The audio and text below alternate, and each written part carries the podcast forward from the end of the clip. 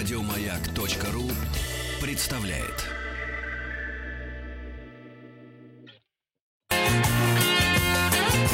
Вахтанг Махарадзе и Павел Картаев. Добрый день. Сегодня мы продолжаем разговор о известных, об известных э, фамилиях. Сегодня поговорим о меценатах и узнаем, как стычка с финляндскими контрабандистами повлияла на э, образование, на рождение Третьяковской галереи. Сегодня э, мы будем говорить о братьях Третьяковых, о фамилии Третьяковых. И у нас на связи кандидат искусствоведения, доцент факультета коммуникации, медиа, дизайна НИУ Высшей школы экономики Вероника Салтыкова. Вероника, здравствуйте. Здравствуйте. Здравствуйте, Вероника. Добрый день.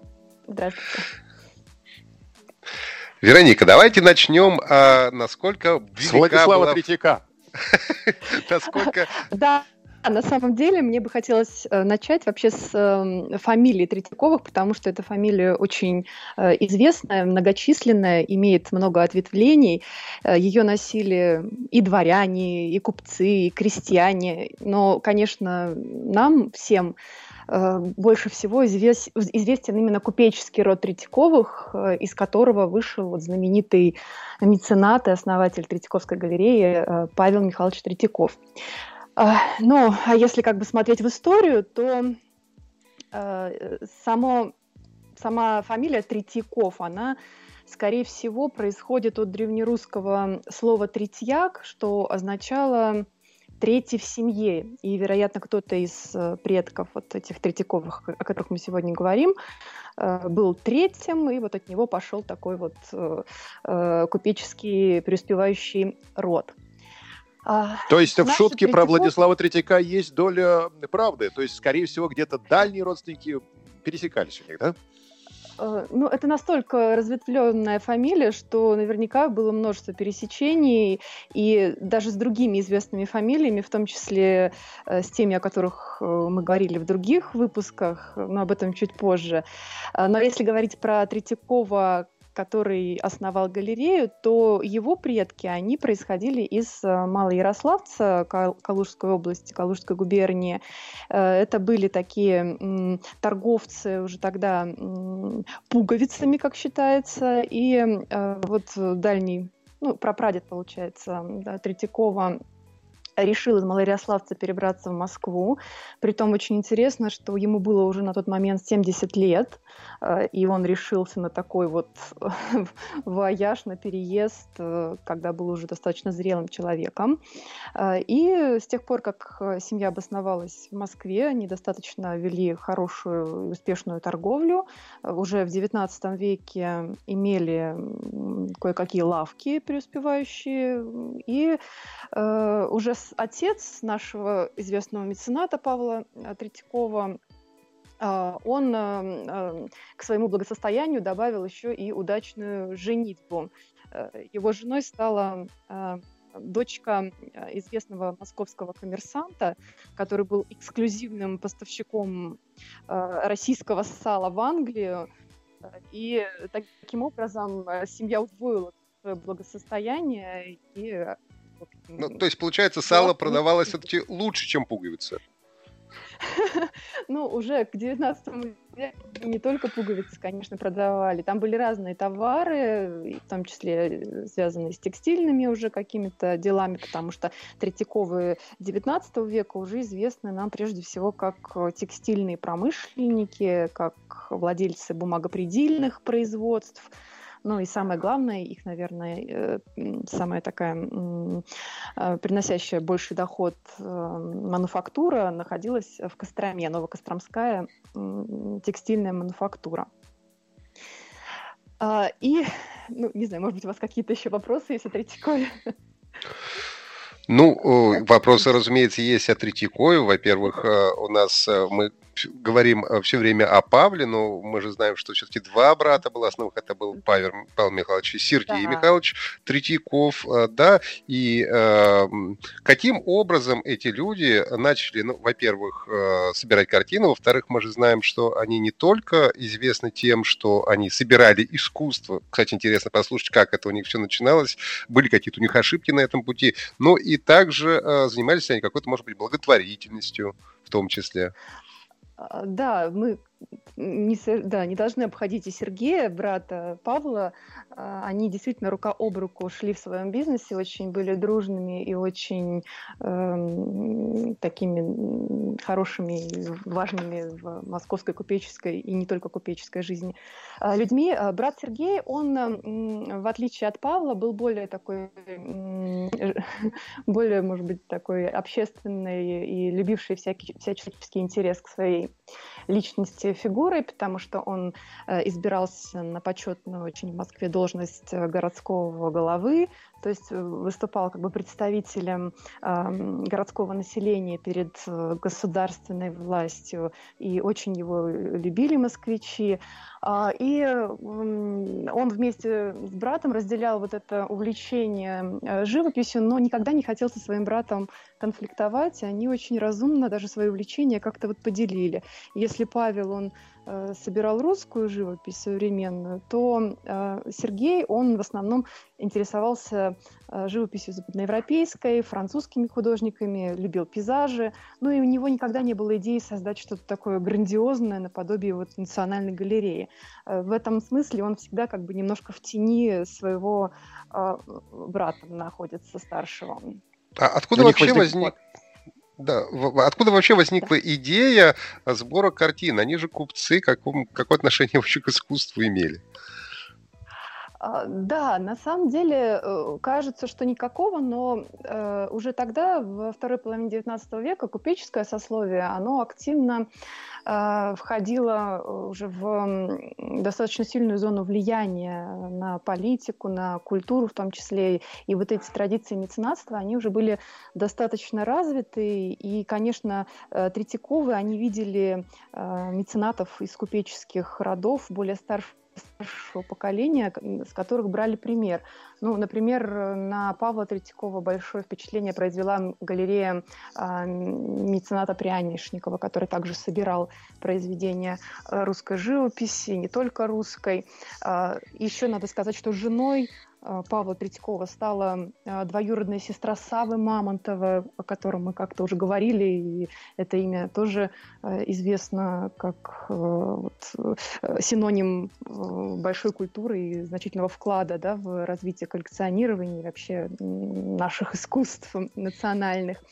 И потихоньку еще, вот, будучи молодым человеком, Третьяков ходил по блошиным рынкам, собирал какие-то дешевенькие, покупал лупки, а Потом он решил переключиться на западноевропейскую живопись, на старых мастеров, но купил несколько подделок. И это настолько его отвратило навсегда от э, западного искусства, что он сказал, что будет собирать только русское, потому что это можно купить непосредственно у художника, и здесь тебя уже никто не обманет, здесь не нужно обладать какими-то специальными э, знаниями э, в области антикварного дела. А он был очень прагматичным, и хотя человеком был очень богатым, э, вся его жизнь была регламентирована, расписана. И, наверное, поэтому все знают о Третьякове, но если спросить, э, а что именно вы о нем знаете, каким человеком он был, э, то многие, наверное, не смогут ответить на этот вопрос, потому что а, он жил действительно очень размеренно, э, все было расписано, 6 подъем, потом э, прогулка по галерее, конторские дела и так далее, вплоть до самого вечера.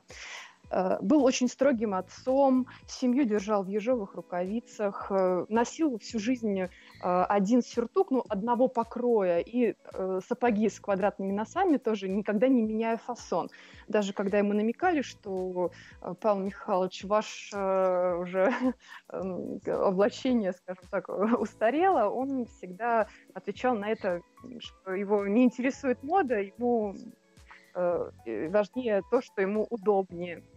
Э, и интересно, что а, его, а, ну даже не скупости, а прагматичности ходили даже такие легенды и слухи. Он очень э, серьезно торговался со, с художниками, всегда пытался снизить цену, даже если это была незначительная сумма. Ему было важно купить это по более дешевой цене.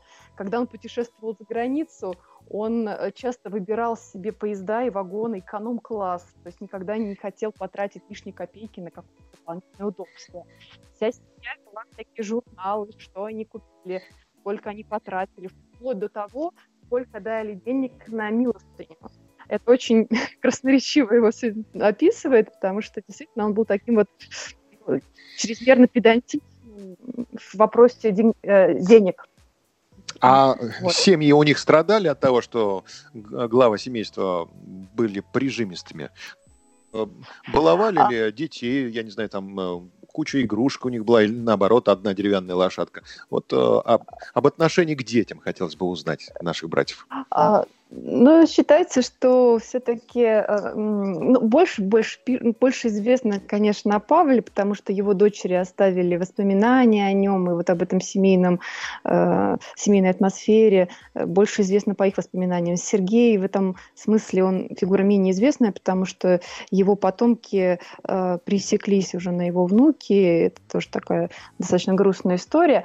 А, а э, Павел, он был строгим, он был э, очень ласковым только с маленькими детьми. Когда они вырастали, он становился все более строгим и строгим. И когда его старшая дочь, эм, уже уехавшая за границу на какое-то время со своим мужем, э, в достаточно тяжелое финансовое положение попала, и ее сестра заступилась перед отцом и попросила у него помочь Э, вот старшей дочери Вере деньгами, то Третьяков был очень резок. Он написал, что э, там сколько не дай, все потратят, и э, я и так вам даю вот, немало на ваше ежемесячное содержание. Нужно уметь жить, рассчитывая из того, что у вас есть. Ну, то есть вот был таким очень человеком в этом смысле ну, строгим, правильным, с одной стороны, и считал, что главное дать детям воспитание, а не средства к существованию. Это была его такая принципиальная позиция. Но, с другой а стороны, вас... наследством да. он их не обделил. Угу. Угу. Да. А, Вероника, а дети воспитывались э, в каких-то э, учебных заведениях, связанных с искусством, или он давал им какое-то конкретное образование, связанное, я не знаю, с торговлей, с, э, я не знаю, с каким-то инженерным уклоном? Где учились а, дети а, у него? Угу. А, сами Третьяковы, старшие Сергей и Павел, и их дети получили домашнее образование, при том прекрасное образование, владели языками иностранными. А, что касается торговли, то основную такую надежду Павел Третьяков э, связывал со своим младшим сыном Иваном, а, но в его семье случилась большая трагедия. Вообще у него было два сына, Михаил и Иван, остальные дочери. Всего шесть детей, четыре дочки и двое сыновей. А, старший Михаил, он родился слабоумным ребенком и вскоре он умер, и как-то о нем совершенно практически там, ничего не известно. А вот Иван был очень жизнерадостным, активным мальчиком, и, конечно, Третьяков мечтал передать свое дело ему, но когда ему было 8 лет, он заболел и умер. И это буквально была такая вот переломная страница в жизни Третьякова. Он окончательно стал таким очень замкнутым, очень суровым. И получается, что дочери, они э, получили никакого такого коммерческого, скажем так, образования специального. Одна старшая, вот как раз Вера, она вышла вопреки воле отца за композитора, хотя Третьяков всячески был против, он хотел, чтобы дочки вышли замуж за э, хороших промышленников, за таких состоятельных людей. Ну, в этом смысле он мог быть доволен дочкой Александры и дочкой Марии, которые вышли за представителей семьи Боткин, э, за сыновей знаменитого врача Сергея Боткина. И, конечно, тут Третьяков был доволен, потому что это была состоятельная с хорошей профессией, и здесь он, конечно, всячески поддерживает выбор дочерей. А сами Третьяковы не занимались искусством, да? То есть они не ходили на какие-то курсы. Вообще вот как а, они научились разбираться в искусстве? Были у них какие-то консультанты? Или они скупали все подряд? А, вот э, этот вопрос действительно не праздный, потому что есть такое мнение, что Третьяков якобы вообще не разбирался особо-то и в искусстве, а, и для него важная, важной и главной задачей было максимально широко осветить э, русскую школу национальную, живописную в своей коллекции и купить туда вот э, совершенно разные вещи. Но насчет подделок тут можно было не бояться, так как он современное собирал, собирал, да, непосредственно художников. А вот о именно его э, знаточеских качествах э, тут вопрос, потому что, с одной стороны, э, по, по его документам известно, что иногда он покупал вещи, которые ему реально не нравились. И казалось бы, что может коллекционера подтолкнуть э, купить вещь, которая вот, действительно его раздражает. Ну, как, например, вот в случае знаменитой картины «Не ждали» Репина. Третьяков угу. очень возмущался, ему очень не нравилось лицо вот вернувшегося э, на картине Репина, и он считал, что там должен был непременно быть какой-то красивый такой молодой человек, чтобы на него хотелось смотреть. И он э, в итоге все равно купил эту картину, и потом, правда, донимал Репина, чтобы тот исправил лицо, и Репин работал, переделывал лицо. Но в итоге Третьяков сказал, что стало еще хуже, и, в общем, картина такой осталась, как мы ее знаем. А, также он покупал вещи провокационные, которые запрещались цензурой. В частности, вот несколько работ э, Перова, которые были запрещены на официальном уровне, там крестный ход в Курской губернии. Ну, Перов был художником, который любил высмеивать пороки духовенства. Там, ну, вспомните, там, чаепитие в мути еще, где такой достаточно упитанный э, поп сидит и э, наслаждается чаем. И это не нравилось, естественно, власти, не нравилось духовенству, дух, духовной власти. И Несмотря на это, он покупал такие картины, он вывешивал их у себя в галерее. Ну, если накладывался цензурный запрет, он просто завешивал черной тканью эту картину, как бы не нарушая закон. Ну, или вот тоже интересный пример с картиной «Иван Грозный и его сын Иван» всем известная, да, такая uh-huh. провокационная тоже вещь.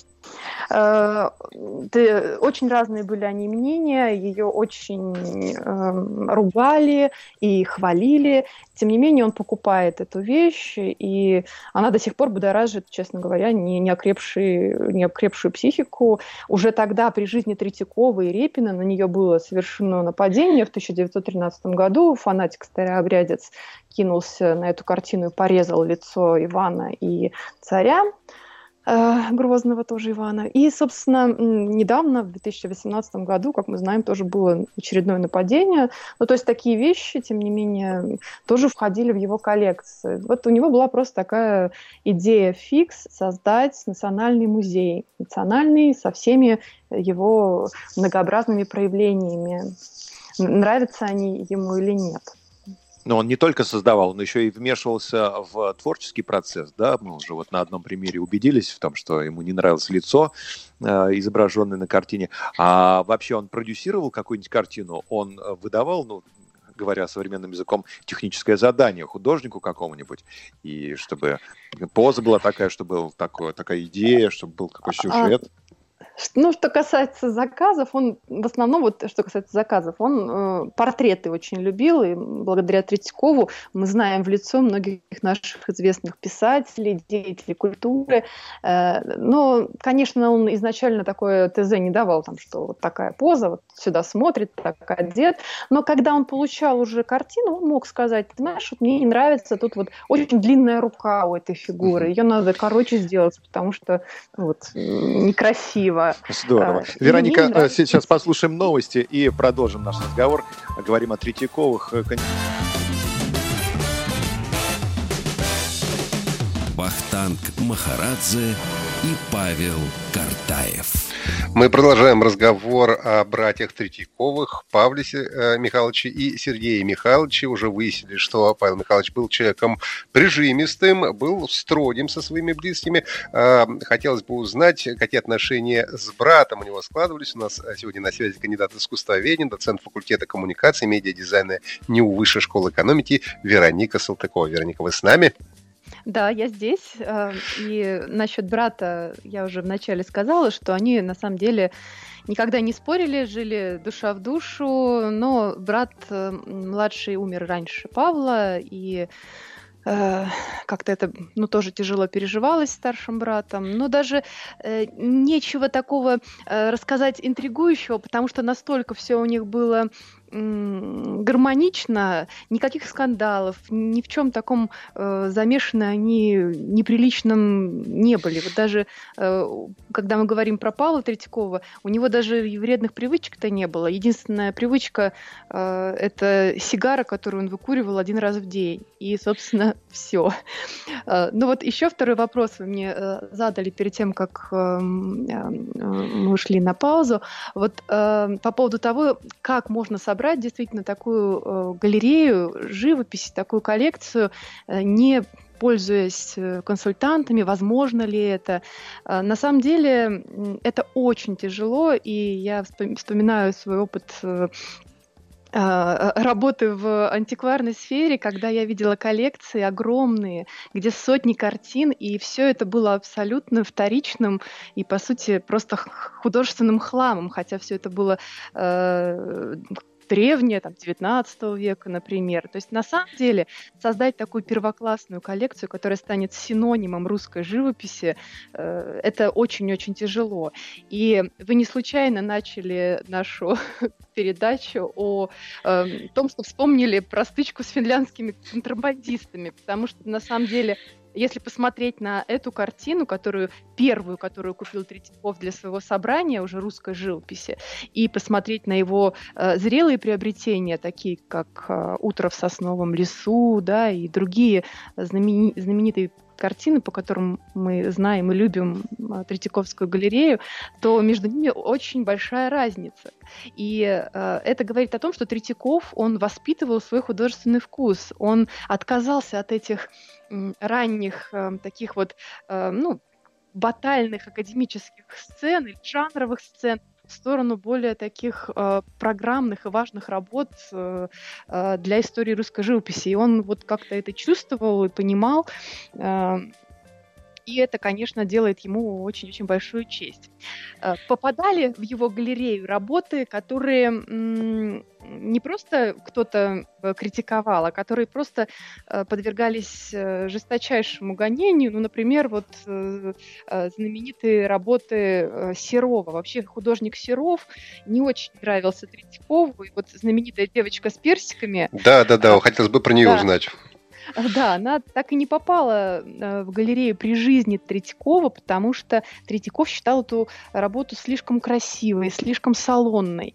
Но при этом он э, купил другую работу Серова э, «Девушка, освещенная солнцем». Эта работа тоже висит в том же зале, где девочка с персиками в Третьяковке, но на нее обрушилась огромная волна критики, когда художник показал эту работу на выставке.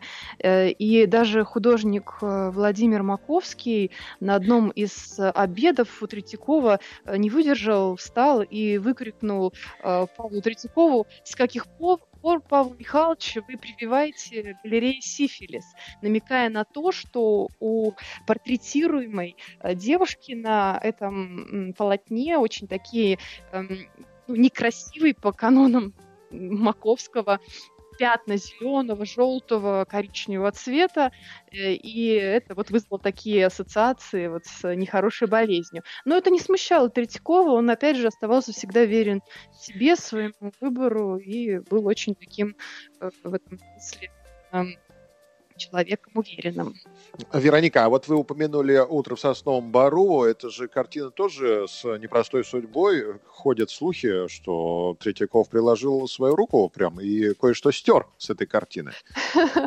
Ну, на самом деле, это известная, мне казалось, история. Да, эм, как известно, на этой картине мы больше всего, ну, не больше всего, но очень любим э, мишек, которые э, резвятся в центре композиции. Там четыре мишки, по-моему, да?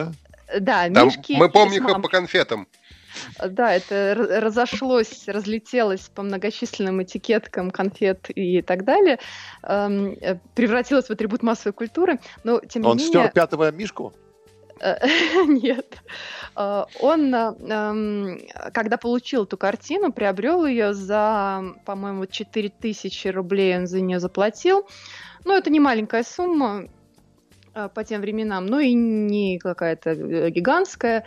Э, и он обнаружил, что на этой картине две подписи, собственно, Шишкин и Савицкий. А Савицкий – это мастер, который как раз помог Шишкину нарисовать мишек, потому что Шишкин не занимался изображением животных, он считал, что у него они не получаются, поэтому предоставил возможность Савицкому дополнить вот эту картину. И Шишкин человек честный, он разделил гонорар на двоих, то есть часть забрал себе денег и часть э, отдал Савицкому. Поэтому наличие подписи Савицкого было вполне обоснованным. Но когда это увидел Третьяков, что вместо Шишкина ему еще привезли э, полотно, которое принадлежит отчасти Савицкому, он очень сильно занервничал и собственноручно с кипидаром стер эту подпись вторую Савицкого.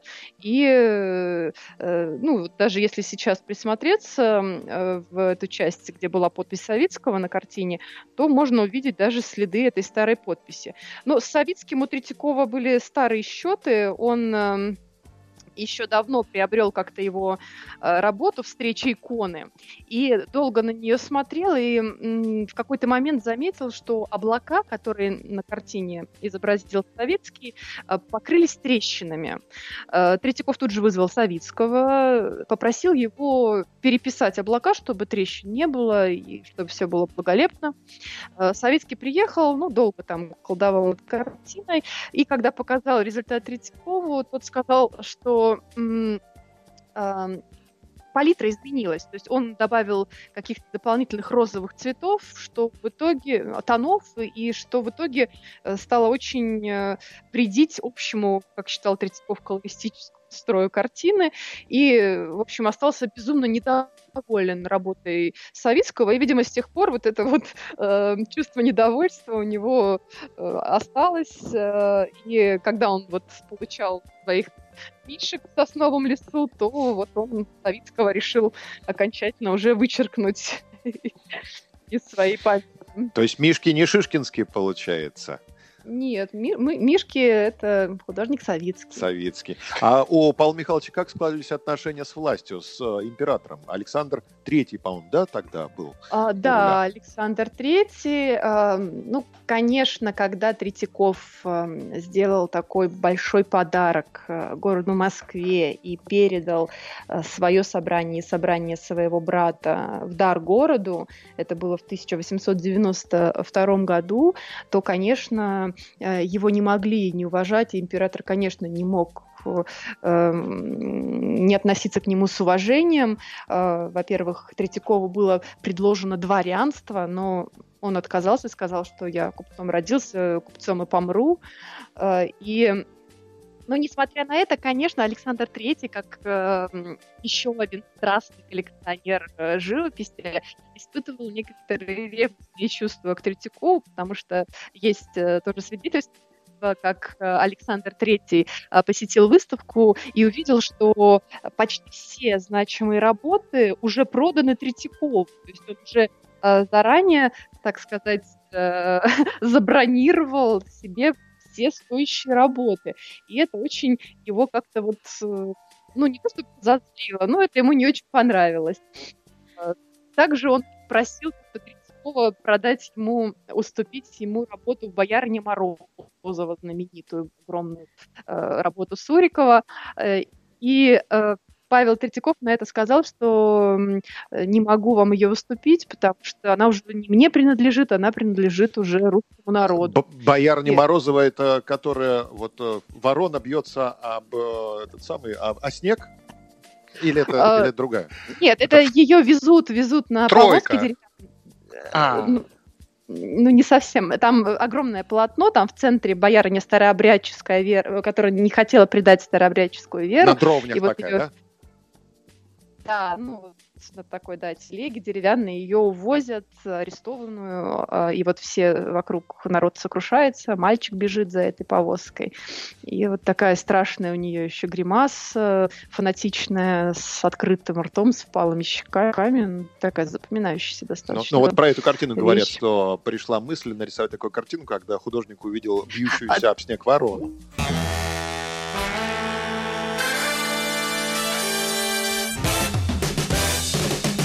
Вахтанг Махарадзе и Павел Картаев. Мы говорим о знаменитых фамилиях. Сегодня говорим о Третьяковых. Большей части, конечно, о Павле Михайловиче Третьякове. И вот перед перерывом мы остановились на том, что соперничал он с императором Александром Третьим и даже не уступил ему боярыню Морозову. У нас а, на связи кандидат искусствоведения, доцент факультета коммуникации, медиадизайна НИУ Высшей школы экономики Вероника Салтыкова. Не обиделся ли царь на Третьякова после этого?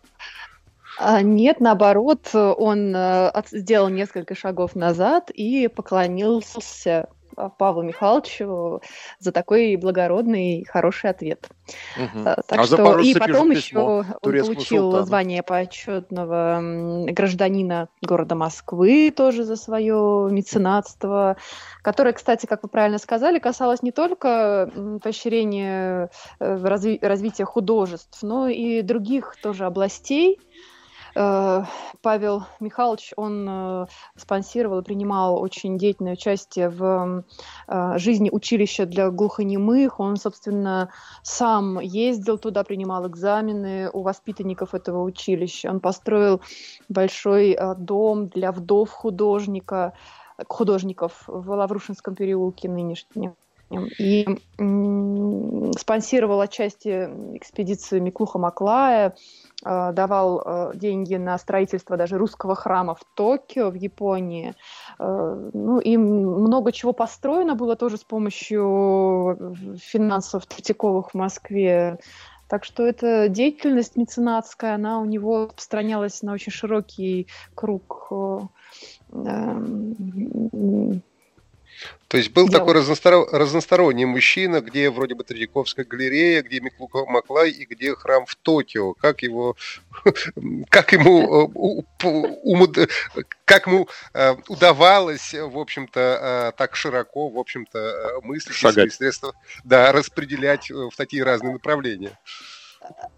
Э, вы знаете, просто кто вот к нему обращался, да, он старался никому не отказывать. Вот в этом, а наверное, а дочери отказал своей. Вот... Дочери mm. денег не дал. А, вот так.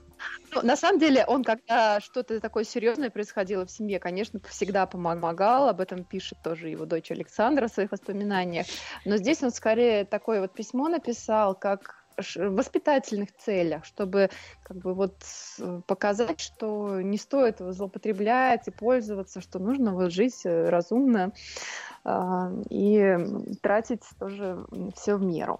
Вероника, а какая картина обошлась Павлу Михайловичу дороже всего?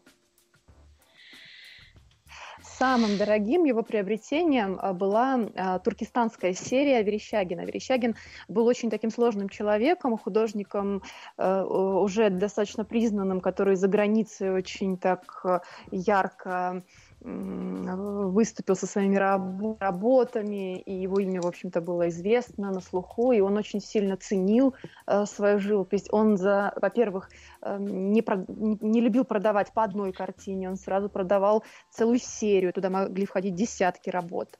И э, вот Третьяков тоже после долгих э, таких переговоров э, купил у него туркестанскую серию за 92 тысячи рублей.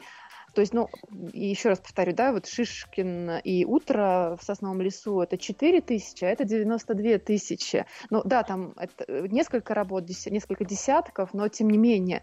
И э, больше после этой траты он сказал, что не будет никогда тратить такие суммы, потому что иначе он не соберет никакую коллекцию, и таких трат, как Верещагинских, он больше себе не позволит он как-то вот имел лимит какой-то в своей голове, который можно тратить, а что нельзя. Кстати, а апофеоз кстати... войны входит в эту серию? Апофеоз войны, вот эта вот гора черепов? А, нет, э, туркестанская серия, она пораньше была э, сделана, а, на основе впечатлений, туда апофеоз не входил, это более поздняя уже работа. Что касается работ Сергея, то они сейчас, Сергея Третьякова, работы из его коллекции, в смысле, то они в основном сейчас в Пушкинском музее находятся, потому что, когда уже такое перераспределение было по тематике, то западные вот эти работы из коллекции брата э, Павла Третьякова попали уже в Пушкинский музей. Тоже а много ли удалось собрать Сергею? Ну, если у Павла Третьякова в коллекции было на момент передачи ее городу более 1800 работ, то у Сергея это все-таки были скорее сотни, это ну, сотни там с небольшим работ, это не была колоссальная коллекция, как у Павла, конечно. Потому что а был... были там какие-то известные художники, какие-то известные работы в его коллекции? Ну, я не знаю, насколько они известны широким э, кругам. Там были э, барбизонцы Милле, Добиньи, пейзажи французских известных барбизонцев, но, к сожалению, это имена, которые ну, не очень, наверное, известны широкой публике ну, нашей. Во Франции, конечно, это известно. Ут, утро в сосновом, значит, лесу мы, конечно, лучше знаем это, разумеется. Ну, да. а, а как складывались отношения э, Павла Михайловича с художником? Он дружил, может быть, с ними, или у него были исключительно деловые взаимоотношения? Э, Все зависело от художника, их много, люди разные. Э, кто-то становился действительно его близким другом, как художник Василий Перов, а кто-то был с ним в таких более дистанцированных деловых отношениях, как Верещагин, с кем-то у него были напряженные отношения, вот в частности, да, с тем же Савицким, э, но в таких прям каких-то скандальных э, не было отношений, потому что художники, конечно, были, были очень заинтересованы дружить с Павлом Третьяковым э, как главным приобретателем, покупателем а, их работ. Но, Вероника, семья это да. Скажите, да. у нас не так много времени. Ваша любимая картина в Третьяковке да. какая? Ой, вы мне прям нож вонзаете в сердце. Да, да, да. да. Мы вонзаем, да. Одну, одну любимую картину назовите, пожалуйста. Мы ее будем рассматривать на выходных. Нет, я сейчас просто сойду с ума, у меня в голове сразу тысячи возникает э, образов. А, ну хорошо, я буду, может быть, немножко оригинальный. А, Александр Иванов «Явление Христа народу». Александр Иванов «Явление Христа народу». Мы знаем эту картину. Это огромное полотно. Мы его представляем. Виртуально оказались в Третьяковке. Спасибо вам огромное. Хотя я люблю. Да, и вам спасибо. До свидания. Да, спасибо. Вероника Салтыкова, кандидат искусствоведения, доцент факультета коммуникации медиадизайна НИУ Высшей школы экономики. Сегодня была у нас на связи. Мы говорили о Третьяковых. Желаем вам хороших выходных. Прощаемся до понедельника. Павел Картаев, Ахтак Махарадзе. Всего вам самого доброго. До свидания. Будьте здоровы. Еще больше подкастов на радиомаяк.ру